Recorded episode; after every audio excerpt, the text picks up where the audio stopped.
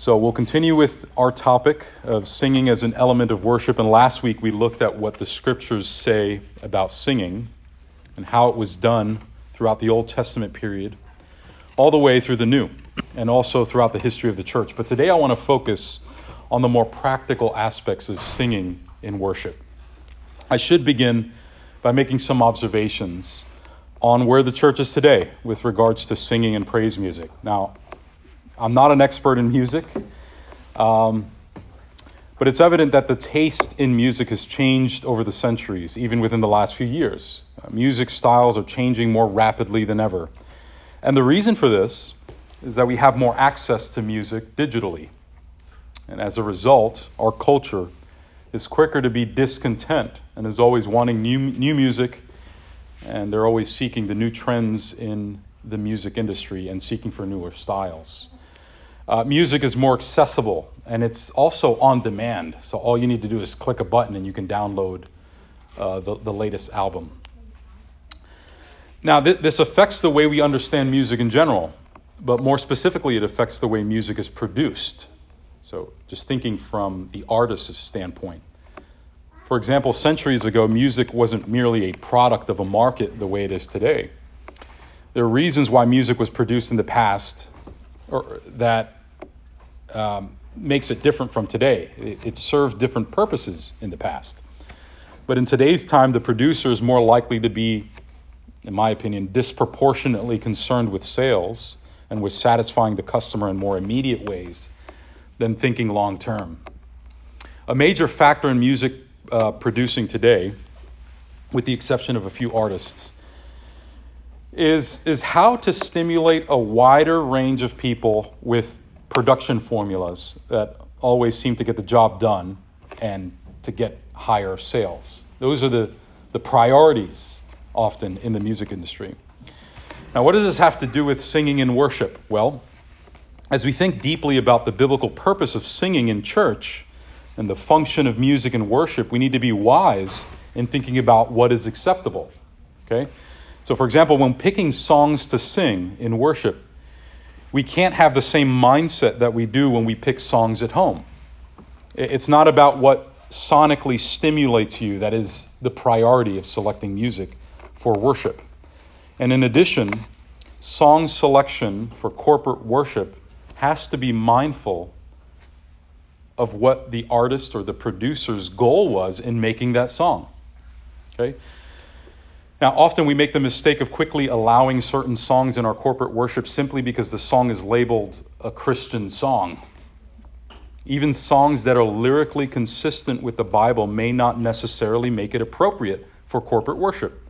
Content matters, of course, but the method in which we sing the content matters also, especially if we desire to fulfill what God designed this specific element to be like. Many, many of the songs that are on the Christian radio station have been selected by the radio station to meet certain industry standards. Firstly, the radio station needs to get listeners. We know that. They need to keep running as a, as a radio station or as a business. And they need to pay their workers. And therefore, they need hits, right? They need the best. But the best for them isn't with corporate worship in mind or, or at least the corporate worship setting in mind. With that said, we need to keep in mind that even though they may, they may be a good Christian radio station and are seeking to please God in their music, as a business, they have a priority of looking for songs that will draw many listeners, at least to some degree. So, even though the lyrics to many Christian songs may be fine biblically, you might discover that it is unsingable in corporate gatherings. You may also find that many verses in these songs seem a bit shallow or overly repetitive, primarily because their lyrics were written to ride the music rather than the music being controlled by the lyrical content. See, there's, there's already designs that are inherently made for a specific industry. Many songs on Christian radio are more like anthems and therefore heavily dependent upon the musical production than for the lyrics to carry the weight on its own. And even though there isn't anything sinful or wrong with that music, it often does not work well with the purpose that music and song is to have in corporate worship. So I want to I want to begin by looking at some scripture passages passages that help us to understand the goal and the purpose of singing and worship. Um, and let's look at the look, let's look at these verses. I'll start with Psalm 100, uh, verse two. Psalm 100, verse two. And it, it reads like this it says, Serve the Lord with gladness, come into his presence with singing. So, what, what we gain from this verse is that the function of singing in worship or in a worship service is to, uh, to sing direct praises to God.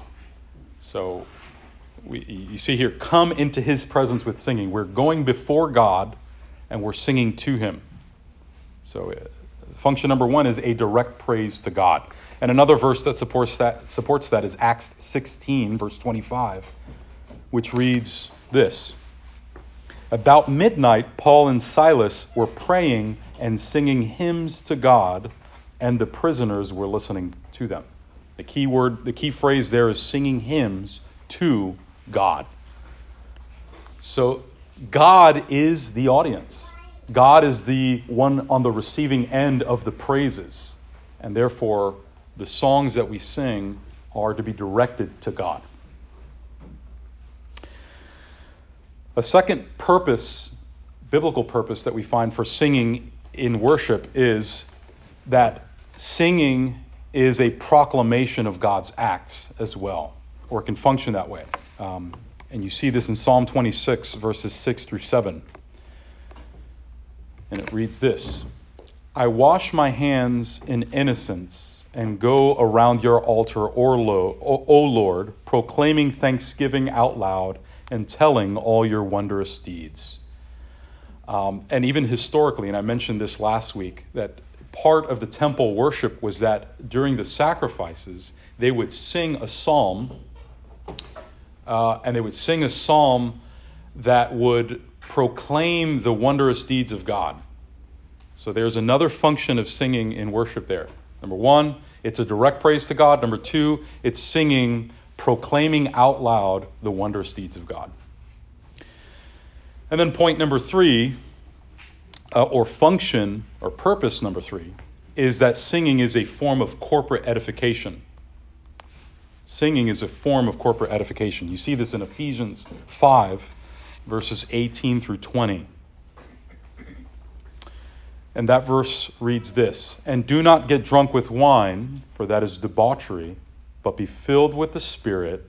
And here it is addressing one another in psalms, hymns, and spiritual songs, singing and making melody to the Lord with your heart, giving thanks always and for everything to God the Father in the name of our Lord Jesus Christ. So again, we see here that uh, you singing addresses one another, uh, which means that singing is a form of corporate edification. Now, this brings us to the follow up question What should be the content of our singing? Well, the answer to that is God's Word. God's Word. Now, that may raise up a few questions in people's mind. Are we to sing only the specific words of our Bibles? I would argue no, not necessarily. By singing God's word, I mean singing lyrics that are consistent with the meaning and message of God's word. Uh, one, one pastor says it this way The meaning of Scripture is the Scriptures. The meaning of Scripture is the Scriptures. In other words, the message of God's word is God's word. Now, there's an obvious distinction between the inspired scriptures, of course, and the writings of men. And we should always prefer the inspired word, and I would argue even for singing. Nevertheless, we've inherited theologically rich and biblically faithful hymns written by the church throughout the centuries that capture biblical truths that I believe are appropriate for praise and worship to God because their foundation is the Word of God itself. It's almost like a, a, a new translation, if you will. Now, it still requires that whatever song you sing be faithful to the Word of God at every point. You know, there's not a point in that song where we say, oh, it's okay to deviate in this area or in this particular verse. No. When we choose songs to sing, they, they should be accurate and faithful to, to the Word of God. So, again, their foundation is the Word of God itself. When considering the use of singing as proclamation, that's one of the points that I made um, about the function of singing in, in worship. When considering the use of singing as proclamation, as I noted earlier, uh, an interesting fact mentioned by Eusebius was how hymnody was used by the early church during the fourth century to fight against heresies in their day. Uh, Saint Ephrem, the Syrian, for example, composed over 150 hymns of his own to counter the influence of false teaching during his time. Uh, it doesn't mean that he just wrote stuff and said, okay, this is our new hymn book. No, the, the, the hymns that he was writing were built upon the truths of Scripture and they were faithful to Scripture. They were just clear explanations um, that were accessible for the people hearing the songs being sung or the hymns being sung in their time. And this is how it, how, how it became effective in fighting against heresies in his, in his time.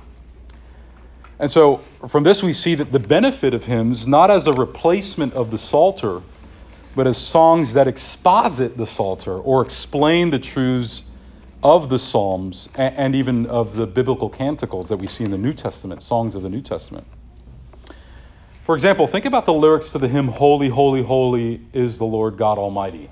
Think about the, the, the, uh, the lyrics there and, and the Trinitarian emphasis and the Trinitarian clarity when it says merciful and mighty, God in three persons, blessed Trinity. So, such a song of praise, especially when it's sung congregationally, powerfully sets us apart from false churches around us, such as the Unitarians or the Mormons and the Jehovah's Witnesses, who reject the Orthodox Nicene doctrine of the Trinity. This 19th century hymn is biblically grounded. And it's biblically grounded with references from Isaiah 6 3 and Revelation 4 8. So it, it, it's uh, singing the theology of Scripture, which is faithful to the Word of God. Now, with that said, I would still argue that the church is in need for recovering the practice of psalm singing, which has been lost throughout the last centuries ever since hymns and contemporary music took over. The majority of the churches throughout its history sang the Psalms almost exclusively. Yet we have moved away from this biblical practice. Not necessarily us, but I think uh, the modern church in general. Uh, though I argue in last week's class that songs, other than the 150 songs, such as the biblical canticles and other hymns that are built upon the word, are acceptable for worship. The Psalter, I would say, still remains the primary uh, book for the church because, because of how it, first of all, because it's uh, the inspired word of God and it has lasted throughout the centuries. Um, not like some of the hymns or songs that, that we sing um, or that have been written throughout the years which have just fallen away or have died. Um, this, the Psalter hasn't passed away and it will never pass away, right?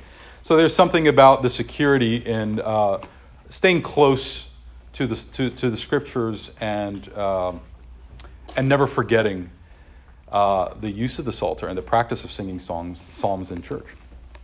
Some may view psalm singing as a strange practice. Ironically, you don't get any more biblical than singing God's word.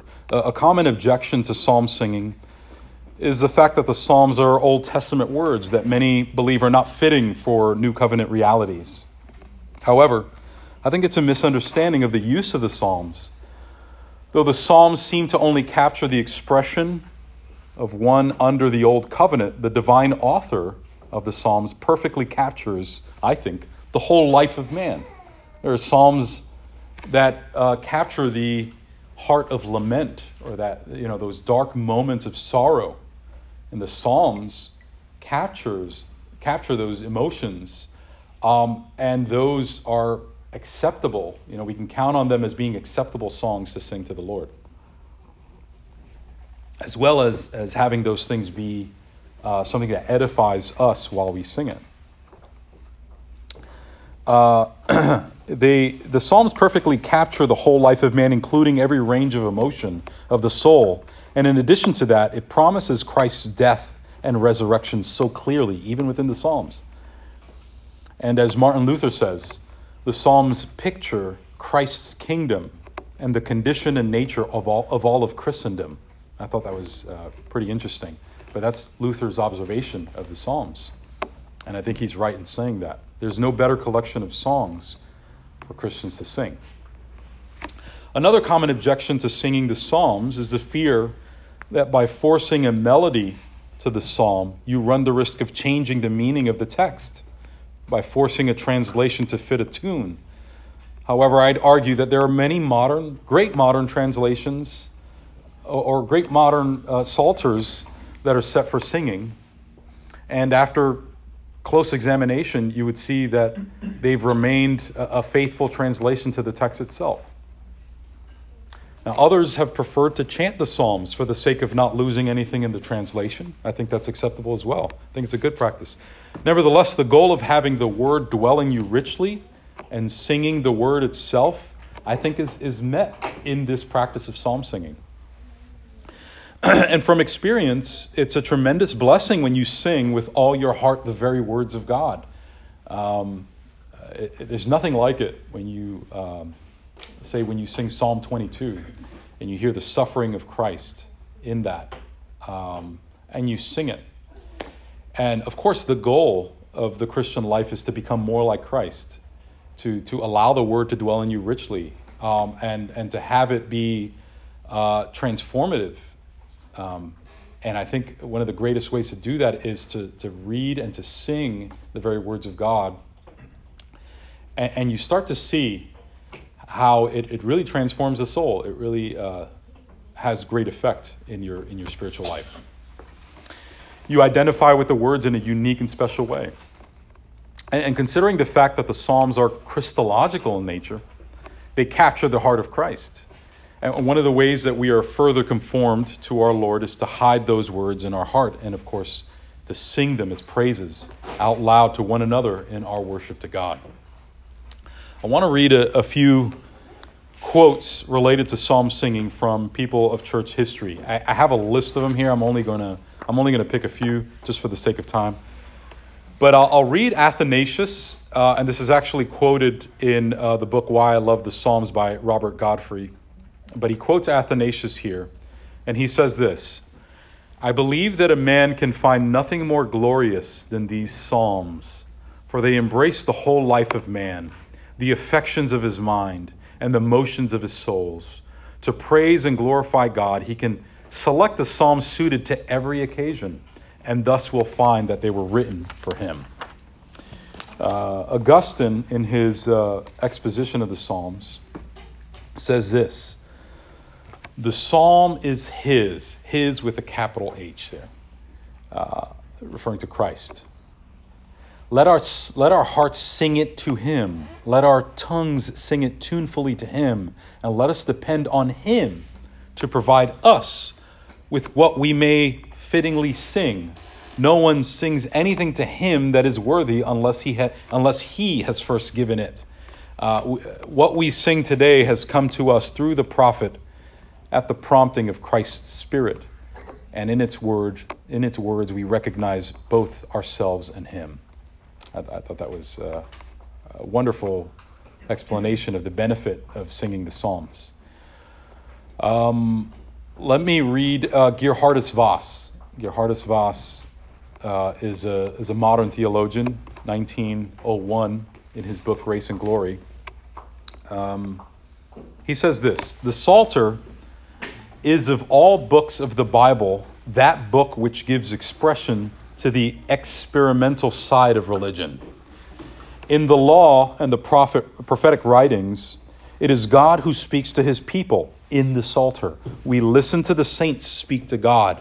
Hence, the Psalter has been at all times the part of Scripture to which believers have, have most readily turned and upon which they have chiefly depended for the nourishment of their inner religious life of the heart. I say that part of Scripture and not merely that part of the Old Testament. For even taking the Old and the New Testament together, the common experience of the people of God will bear us out in affirming that there is nothing in Holy Writ which, in our, in our most spiritual moments, when we feel ourselves nearest to God, so faithfully and naturally expresses what we think and feel in our hearts as these songs of the pious Israelites. Our Lord Himself, who had a perfect religious experience and lived and walked with God in absolute adjustment of His thoughts and desires to the Father's mind and will, our Lord Himself found His inner life portrayed in the Psalter in some of the highest moments of His ministry, borrowed from it the language in which His, his soul spoke to God, thus recognizing that a more perfect language for communion with God cannot be framed. End quote. I thought it was very profound and so true. I, I remember in my own experience uh, times of deep affliction. I'm caught up in a drama. I'm caught up in a problem, uh, a problem with man. I'm caught up in a relational problem. The, the situation is so deep and complex. My heart is burdened and sorrowful and so the first place I look is YouTube. And I say, let me find a song that would help my soul. So I'll, I'll, find a song, maybe from uh, an alternative rock or, or, some sort of um, some sort of song that is going to speak to my situation. And I could not find it. I'm, fi- I'm looking for the lyrics that are going to speak to my situation so that I can cry these things out. And you know, when I was a young teenager, uh, there were there were a lot of songs when I was in high school there were a lot of songs that spoke to me. And a lot of the artists at the time, rock artists, uh, and rap artists too, uh, spoke to me because they were dealing with issues that are very general and broad. But there are moments in your life where the, the, the, the thing that's afflicting your soul is so complicated and is so, it seems so unique to you that you can't find the right music to speak to it. Uh, you can't find the right poem even to speak to it. And, and I'll never forget um, in recent years uh, when my soul was so afflicted by a, a, a situation that I was going through, um, I, I, could only turn to the Psalms where it spoke about things that I never, I never thought would be written. Um, and throughout my whole Christian life, um, I never stopped and considered. And as I would read the, uh, the sorrows that were being expressed by the, the, the, the psalmist, I, I, was praising God for um, Holy Spirit inspired words that were speaking to me at that very moment. So, little, little recommendation. When, when your situation is that complicated and you can't find music or poems or lyrics or anything to, to speak to your situation, you can trust that the Psalms will have uh, something that speaks to that situation as complicated and as unique as you uh, think your situation may be. Um, so there goes my promotion, my uh, advertisement for, for considering the Psalms. I want us to take a close look at Ephesians 5 9. And when you get there in your Bibles, I want you to put your finger there and hold that because there's another verse that says the same thing. And that other verse is Colossians 1:16. So Ephesians 5:19 and then we'll look at Colossians 1:16. And these are verses that are commonly used to reference what the church ought to be singing. And, and most of us know this verse by heart, or, or you'll know it when you hear it.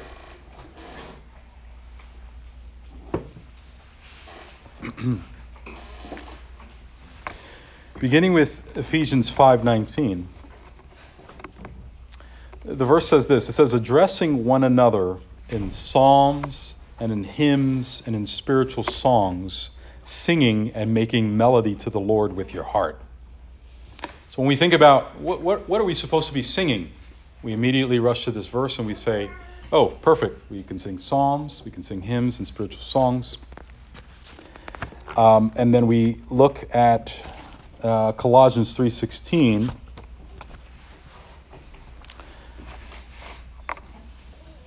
and it tells us something similar. It says, "Let the word of Christ dwell in you richly, teaching and admonishing one another in all wisdom, singing psalms, hymns, and spiritual songs with thankfulness in your hearts to God. Uh, now, this verse is often misinterpreted by many, uh, assuming that Paul here is listing three distinct types of songs for us to sing the Psalms, right? That one's probably the most clearest. Uh, hymns, or maybe hymns of praise. And then the third one is spiritual songs, songs that we deem to be spiritual. However, many important theologians seem to agree to a different kind of interpretation than is, is often misunderstood.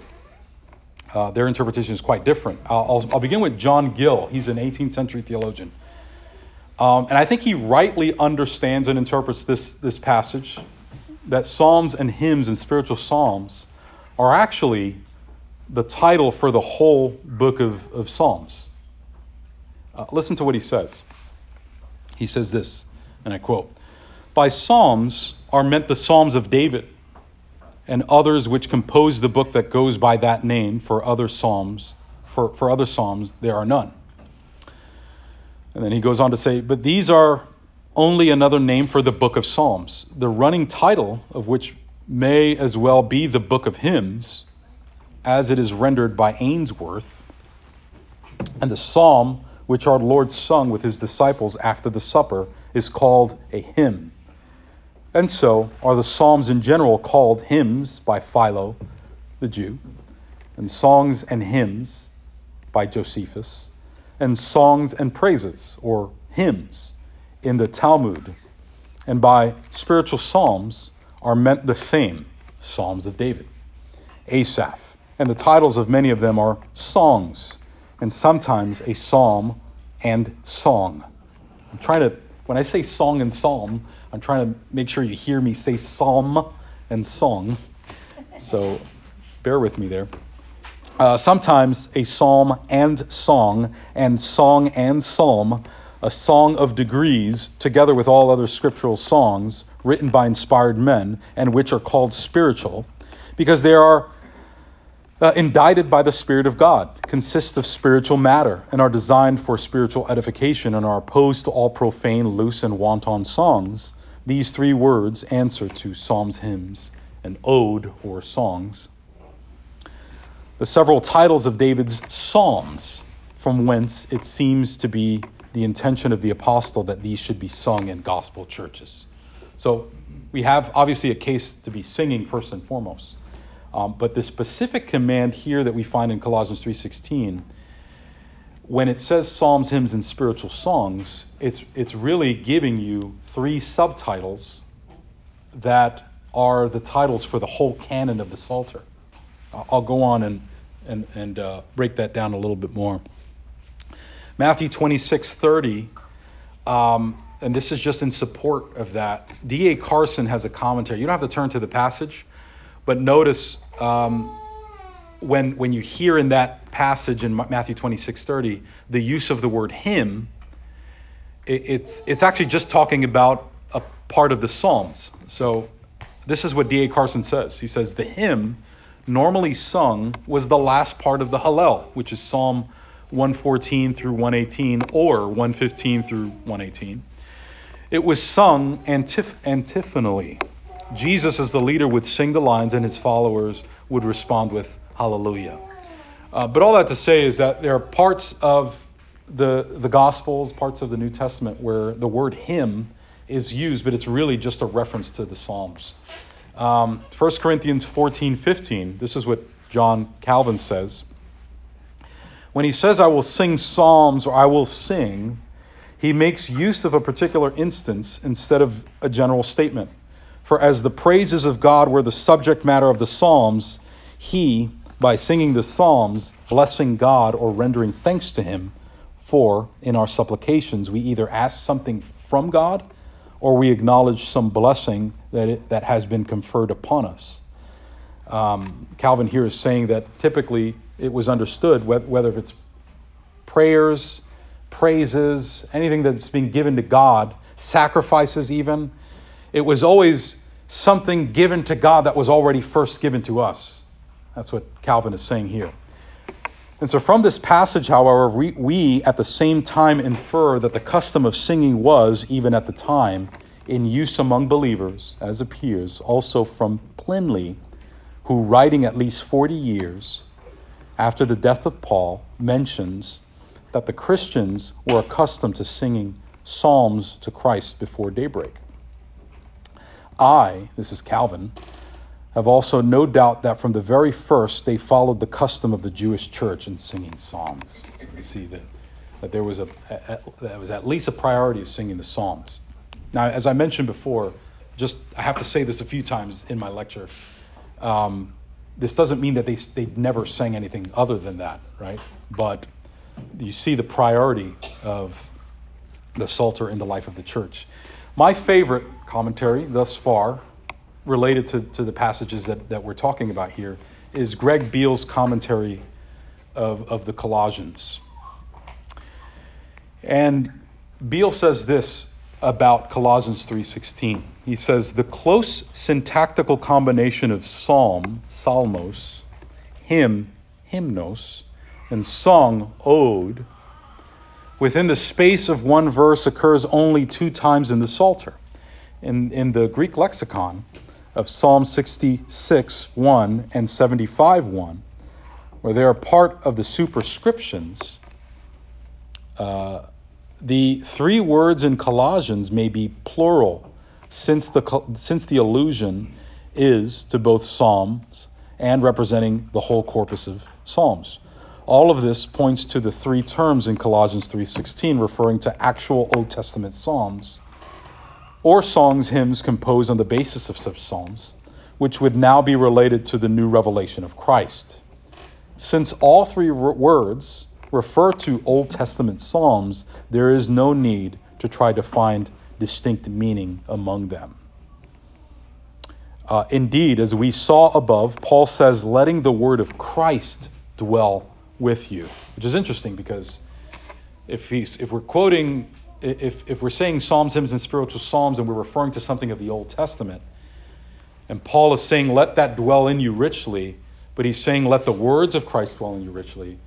You see that, that uh, Paul is tying psalms, hymns, and spiritual psalms, which we now understand to be the Psalter, uh, to be something Christological, meaning that it, it, it's, um, it's the words of Christ himself. Anyway, that's sort of a side note. But he's saying that all three words refer to the Old Testament Psalms, and there's no need to try to find distinct meaning among them. Um, I'm to quick. I'm just to summarize what all of these these uh, co- all of the commentaries are saying here. Basically, the first century, the Apostolic Church using the Septuagint um, more than any other form or translation of the Old Testament um, at, at the top of the Psalms were titles or superscriptions, and you can see them even in your own uh, in, in your own Bible when you open up to the book of Psalms. There's little titles or superscriptions that that go right before the psalm itself, and there, uh, in those superscriptions, described each psalm. They categorize the psalm in four class four classes or groups. You had the Psalms, you had the understanding, you had hymns, and you had the ode or songs or spiritual songs. So there's four categories within the Psalter, written in the superscriptions Psalms, understanding, hymns, and uh, songs. And again, remember, Paul invokes the church uh, in Colossians 3:16 to let the word of Christ dwell in you rich, richly, teaching and admonishing one another in wisdom, which is where we make that connection to the superscription understanding. Singing psalms, there's that second category. Singing hymns, that's third superscription category. And spiritual songs, which is that fourth. So you see, in that verse, it seems, I mean, just I'm convinced that it seems to be alluding to the Psalter as a whole.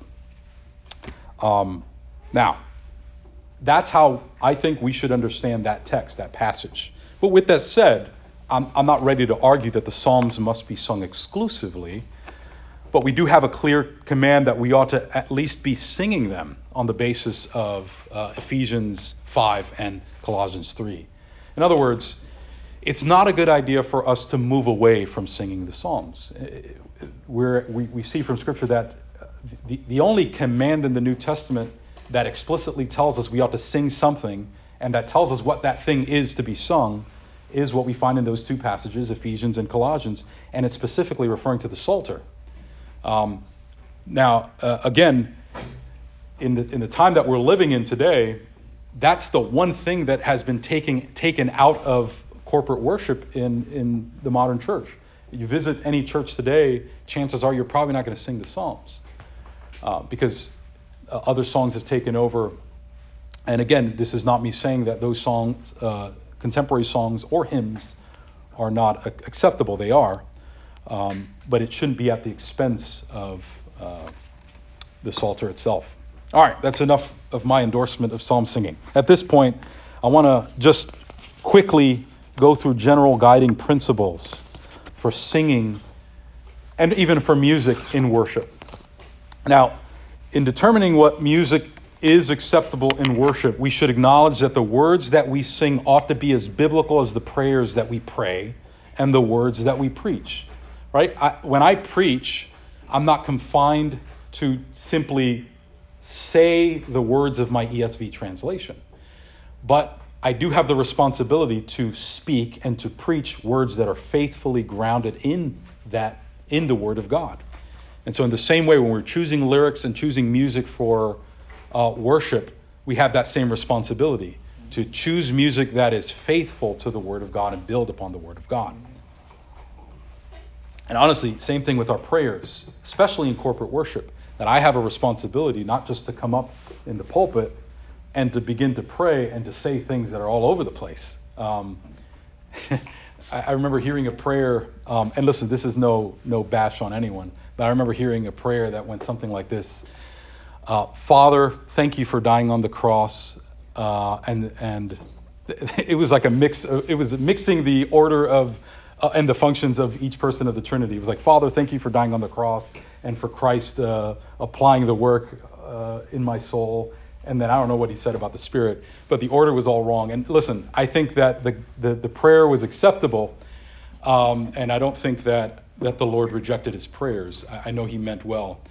Um, but there's still, it's still important to recognize that as I go up in the front and I pray, that I need to, I need to ask the Lord to give me the words to guide the pe- my people, the people in the congregation, to, to, to, to understand the truths of Scripture and to base my prayers in the Word of God. And what does that mean? That, that we can't pray honestly and sincerely? No, I think we should be sincere in our prayers. But we need to grow and mature in our prayers. And the way that we do that is by having the Word of God dwell in us uh, richly, uh, allowing the Word to inform how our affections ought to be as we approach God. With that said, I'm going to say the same thing for music. We need to have uh, that level of, uh, we need to be responsible in the same way that we would all the other elements. And as you study the Psalms, uh, we generally know that they possess certain qualities. You notice this the Psalms are very God centered, there's dignity in them, biblical ideas, themes, there, there's uh, order and resolution, etc., etc. The hymns, and songs that we sing should follow that same pattern that the, Psal- the Psalter has modeled for us. I'm going to read a statement that I found in the Christian Reformed Psalter hymnal. And when I, when I read that statement, it's a statement of, of, of the principle for music in the church. And the statement, I think, is very helpful on how we ought to think uh, when it comes to selecting music and thinking on what, what kind of music ought to be acceptable to God in worship. The first point that this, um, this statement makes is that the music of the church should represent the full range of the revelation of God. In a lot of contemporary churches out here, they'll probably focus on one aspect of, of God, maybe a positive aspect of God. And what I mean by positive, I mean something that, that is easy to embrace, like the love of God, for example and they forget about the other attributes of God. And so there's a strong emphasis on one aspect of God, but they don't consider the full range of the revelation of God. And so our music needs to represent that. Number two, the service of music should contribute to the service of the word. In other words, the only reason why we sing and we're commanded to sing is to have that element serve the ministry of the word. That's the primary focus, uh, function of, of music and singing in, uh, in worship services. It's not for you to get emotionally hyped or stirred up, even though you should have your heart engaged when you sing. But that's the, the, the stirring up of your emotions is not priority at all in uh, the service of music. Again, it should contribute to the service of the word. Number three, the poetry of the songs should be good poetry. It should not have to rely upon the music to carry it. The music of the songs should be artistically defensible as good music. It should not have to rely upon, uh, you know, the music to carry the lyrics.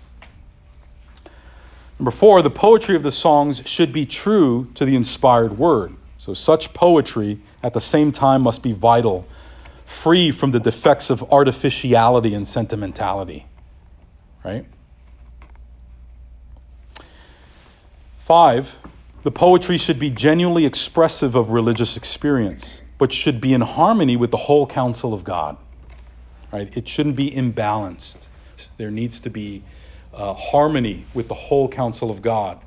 Um, imagine going to a church where all, all, the music and the lyrics just call you to repent, repent, repent, and you never hear that assurance of pardon or, or, or a gospel presentation in the music or, or, something that assures your faith uh, is secure in Christ. Uh, it's in balance. It needs to be in harmony with the whole counsel of God. Um, number six, the music should be suitable to a worship service or to, uh, to, uh, to, to that context, to that setting. Number seven, music of the church should not suggest places or occasions other than the church and worship, lest the secular association with the music interfere with the worshiper's service. Now, I'm going to tell you something that I experienced, and this is, um, this is, a, this is a real experience. I'll never forget, I, I was invited to speak at a church one time. And uh, during the offering, uh, you know, they had a band up front, and so they had different musicians. They had the guitarist, the drummer, and the singers.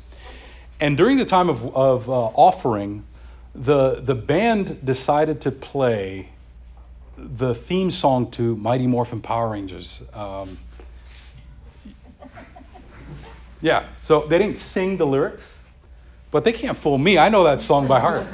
Uh, and uh, I'm sitting there, uh, you know. I'm, I'm waiting for, you know, the part where I go up and I'm hearing this. I'm like, I can't believe that this church would even think to do such a thing. Now, for there are a lot of Christians today. Let me, I, I have to say, there are a lot of Christians today that would see no problem with that, and we have to we have to ask ourselves, what, what are our sensibilities? How are we approaching God when it comes to worship? This is this is not the place, or the time, or the setting for uh, music that has that level of, of secular association that, that it becomes a distraction to that Godward focus that we ought to have when it comes to worship. And then the last point is that me, the music of the church should be expressive of our Reformed tradition. What do I mean by that? Or, or what does this mean by that? Well, it means that there are certain beliefs that we have um, and that, that we believe and we confess to be f- true to the scriptures. And, and we should sing in line with that understanding, in line with that tradition.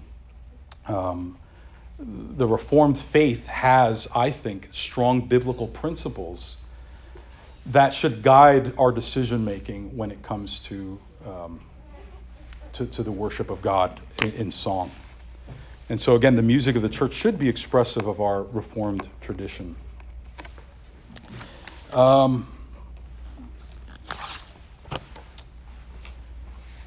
a, a couple additional points worth mentioning. I think it's important to state that the primary role of music in worship is for the congregation to express praise and worship to God. And, and consequently, the music of worship should be primarily geared toward congregational participation as we see in uh, as we see commanded in Colossians 3:16. This would imply that the predominance of the music in the worship service should be of the nature of congregational participation. We've heard those solos, we've heard those songs on the radio where um, the singer is singing in, in, ranges that are wonderful and pleasing. Um, but most of the time, that kind of thing doesn't work in, in a congregational setting because the goal is that we sing together. The goal is that there's congregational participation. Um, and those things need to be considered when we select our music. Um, hymns, both old and new, we, I've seen good hymns, uh, have fulfilled that requirement. When we look at those good hymns that have lasted, they've been able to meet those requirements. But I, I should say that really it's not a matter of new or old. Uh, simply because a hymn is new does not make it lesser quality than an older hymn, nor does the fact that it is new make it a higher quality, so vice versa. Some people say new is better or old is better. It's not a matter of new or old. It's a matter about it's a matter of um, meeting the requirement that we see biblically. A hymn, regardless of when it was written, should conform to the biblical standards fitting for the worship of God and the theological standards of Scripture. Uh, and I would say that the Psalms should be a pattern for the songs that we sing in worship. Um, so, finally, I want to address the use of musical instruments in worship. It should be noted, it should be obvious, first of all, that the use of musical instruments in worship are not seen in the New Testament. And even in the Old Testament, they were part of the temple worship and not the synagogue worship, which New Testament worship models after. But with that said, I don't intend to argue that musical instruments are not permitted in New Covenant worship, but I do want to argue for considering the right and fitting use of instruments. Okay? If a church uses musical instruments, it should be categorized as a circumstance of worship and not as an element to the worship of God. If musical instruments are used, its goal should only be to accompany and to guide congregational singing. If it overpowers the singing of the congregation, either in volume or even in arrangement, then it's not functioning as it, it was intended by Scripture, and I think should be altered or, or reconsidered.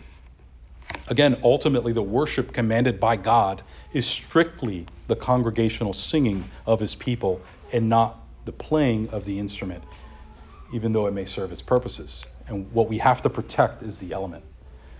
Um, that must take priority. Anyway, I hope, I hope this class was helpful in understanding the goal and purpose of the element of singing in our worship. Uh, our singing in worship needs to be God centered and word centered. We need to fear Him in this area. We all know that music is a powerful tool in the hands of Satan, and therefore we must seek to offer acceptable worship to God in the area of singing, since it is an element that is both directed to God and also directed to each other. So, again, may God continue to give us wisdom as we seek to reform our worship in accordance to Scripture. Amen. Amen. Uh, there will be a time for questions. Uh, that will be at the end of the series. So there's going to be a, a, week at the end where we will dedicate to answering any questions that you may have. I'm sure there are a lot of questions related to this issue. Um, there's a box here uh, with some cards. You don't have to get it now, but when the class is over, I'll, I'll pray now and then the class will be over. You can grab a card and just write out your questions and feel free to give them to me. And we're going to think through them and be able to answer them in that time designated for, for the question and answers. Amen? Uh, let me go ahead and close this off in prayer. Gracious Lord, we thank you for your instruction in Scripture. Uh, we ask that we would heed to it and, to, and continue to offer you acceptable worship. May your Holy Spirit guide us to this goal. For we ask it in Jesus' name. Amen.